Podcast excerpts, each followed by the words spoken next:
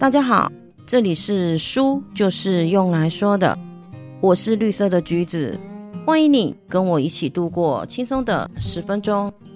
你会不会常常用大吃一顿来放松自己，或者是用大买特买来犒赏自己呢？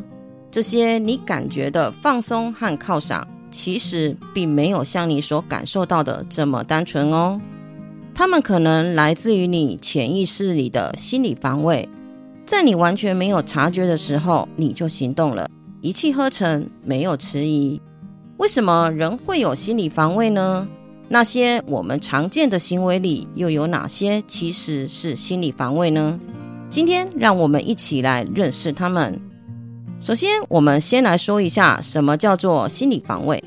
心理防卫最早是由奥地利的心理学家弗洛伊德所提出来的。弗洛伊德他把人的心理分成三个层面，分别是本我、超我和自我。本我是服从于享乐的原则，认为即使满足生理或者是心理需求是最重要的，负责满足我们本能冲动的欲望。就好比是。那块蛋糕看起来好美味哦，我真的很想赶快把它吃掉。超我呢，就是服从于道德原则，是我们内化的社会规范，认为需要做出符合道德和社会伦理的事情。就拿刚刚那块蛋糕继续来说，超我就会觉得，如果我吃了那块蛋糕，我就会发胖，这样子就不符合现今社会瘦就是美的标准了。自我是服从于现实的原则，认为生存下去才是最重要的，是由本我和超我协调后折中所产生的，就是现实世界人格的执行者，其实也就是活生生的你自己啦。同样那个蛋糕的例子，自我就会觉得，为了不要发胖，那么我就只吃一口蛋糕吧。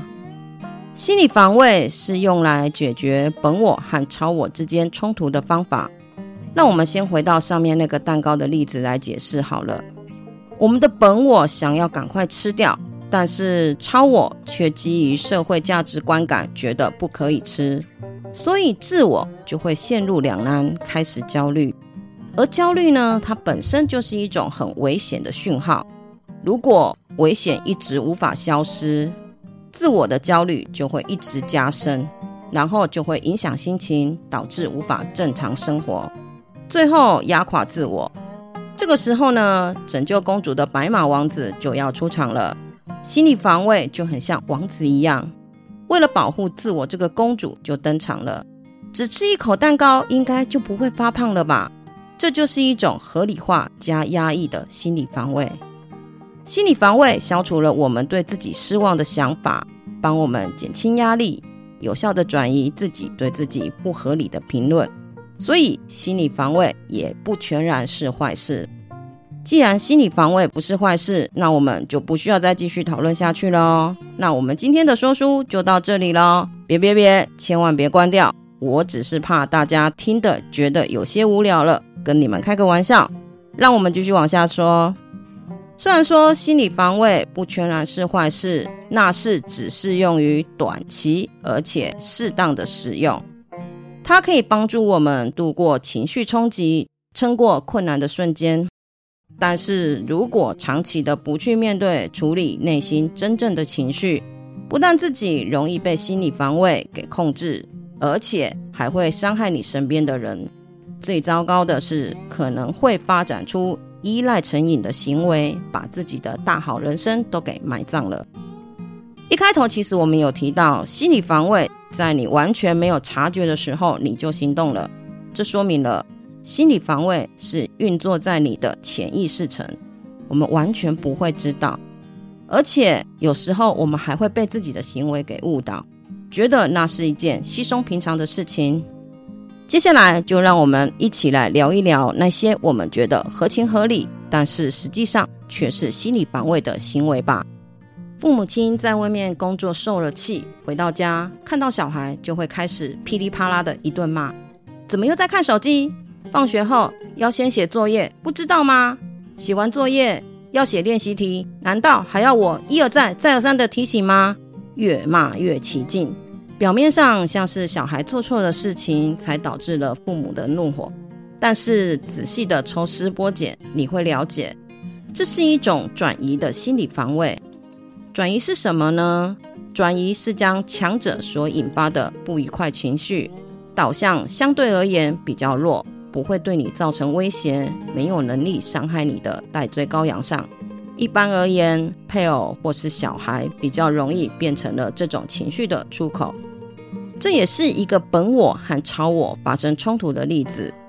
因为受了气，本我会想要用骂人或打人的方式来表达不满的情绪。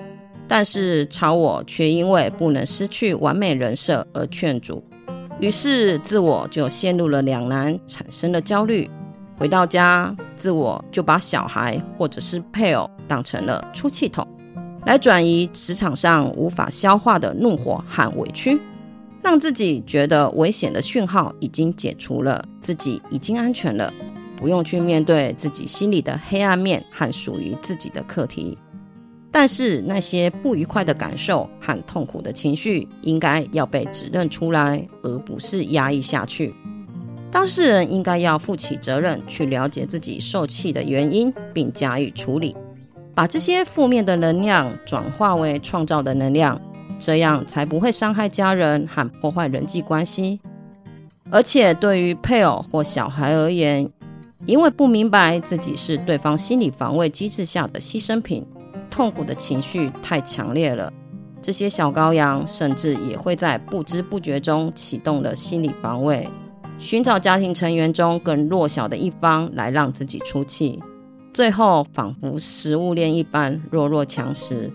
了解心理防卫不仅用于看透自己，还可以辨识别人，看穿事件的联动关系和情绪的运作。讲完了，老公骂老婆。现在我们来把角色对调一下，讲一下老婆说老公坏话吧。我们很常听到的，别人的老公就是比较贴心。这一句看似无意的抱怨，其实也是对于他人理想化的心理防卫机制。理想化是什么呢？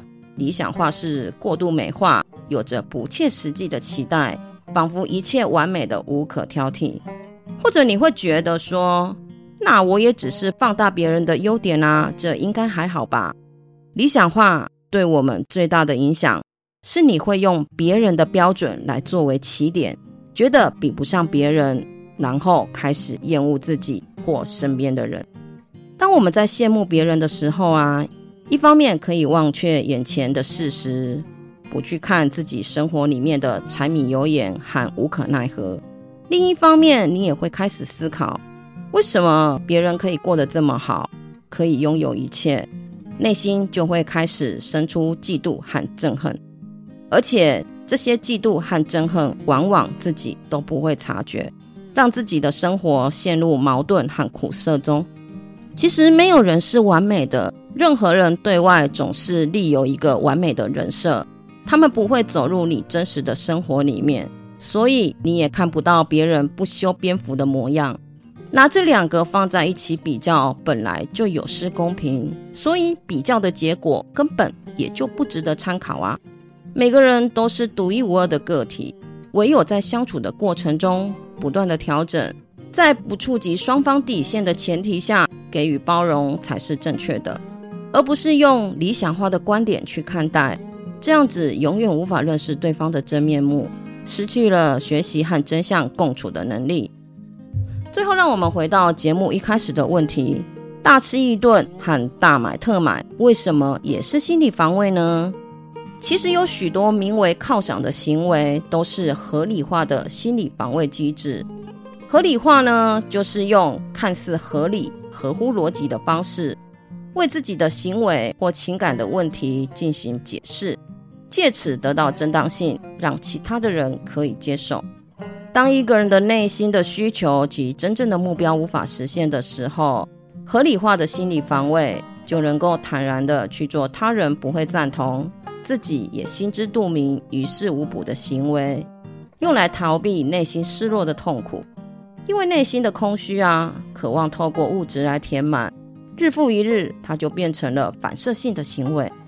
一旦感到空虚寂寞，就会开启购物成瘾、食物成瘾的行为来抚慰自己。我们需要聚焦的不只是只有改变成瘾的行为，更是要看到心理压抑下来的层层痛苦的情绪，一次又一次的爱回自己。即使面对摆脱成瘾的过程中遭遇到失败，也要了解那也是你的一部分，不用否定自己。另外，还有一个很常见的合理性说辞，就是父母会常常挂在嘴上的“我是为你好”。虽然说父母爱子女是天性，不会有父母会伤害自己的小孩，但是从另外一方面来说，这不是为自己的过分干涉和高压统治辩护吗？有时候自己的期许，甚至是过度保护，才是小孩子痛苦的来源呢。请把时间和心力用来好好的照顾自己，把关注转回自己的身上，不用总是向外看。对于别人的事情。请多给别人一点点自由空间和弹性，这才是关系可以融洽的秘方哦。正确的来说，没有生命是没有问题的。每个人都有黑暗的一面，要认出自己的阴影，并不是很难，但是要承认、接纳和处理，才是真正有难度。学着把问题当成挑战，了解这些课题和不愉快，就是你的一部分。是你人生中的一块拼图，用温柔渐进的方式把它放到正确的位置，而不是去撕碎它。人生应该是完整，而不是完美的。今天分享的这本书是由洪培云心理师所写的《心理防卫》，书中用生活化的例子来解析心理防卫和成瘾的行为，让我们了解心理防卫机制其实是用错误的方式在保护自己。在自我察觉后，可以做出改变，让自己离幸福更进一步。看完这本书后啊，我觉得五月天的阿信所写的《洋葱》就很能够代表心理防卫。如果你愿意一层一层一层的剥开我的心，你会发现，你会压抑，你是我最压抑最深处的秘密。希望我们都能够更成熟、更有智慧的去面对真正的自己。今天做不到没关系，明天做不到也没有关系。重要的是要持续的做下去。谢谢你今天的收听，你的追踪是我成长的养分。动动手指，让我可以慢慢的长大。希望今天的内容可以给你一点点启发或想法。欢迎你留言跟我分享。我们下次见，拜拜。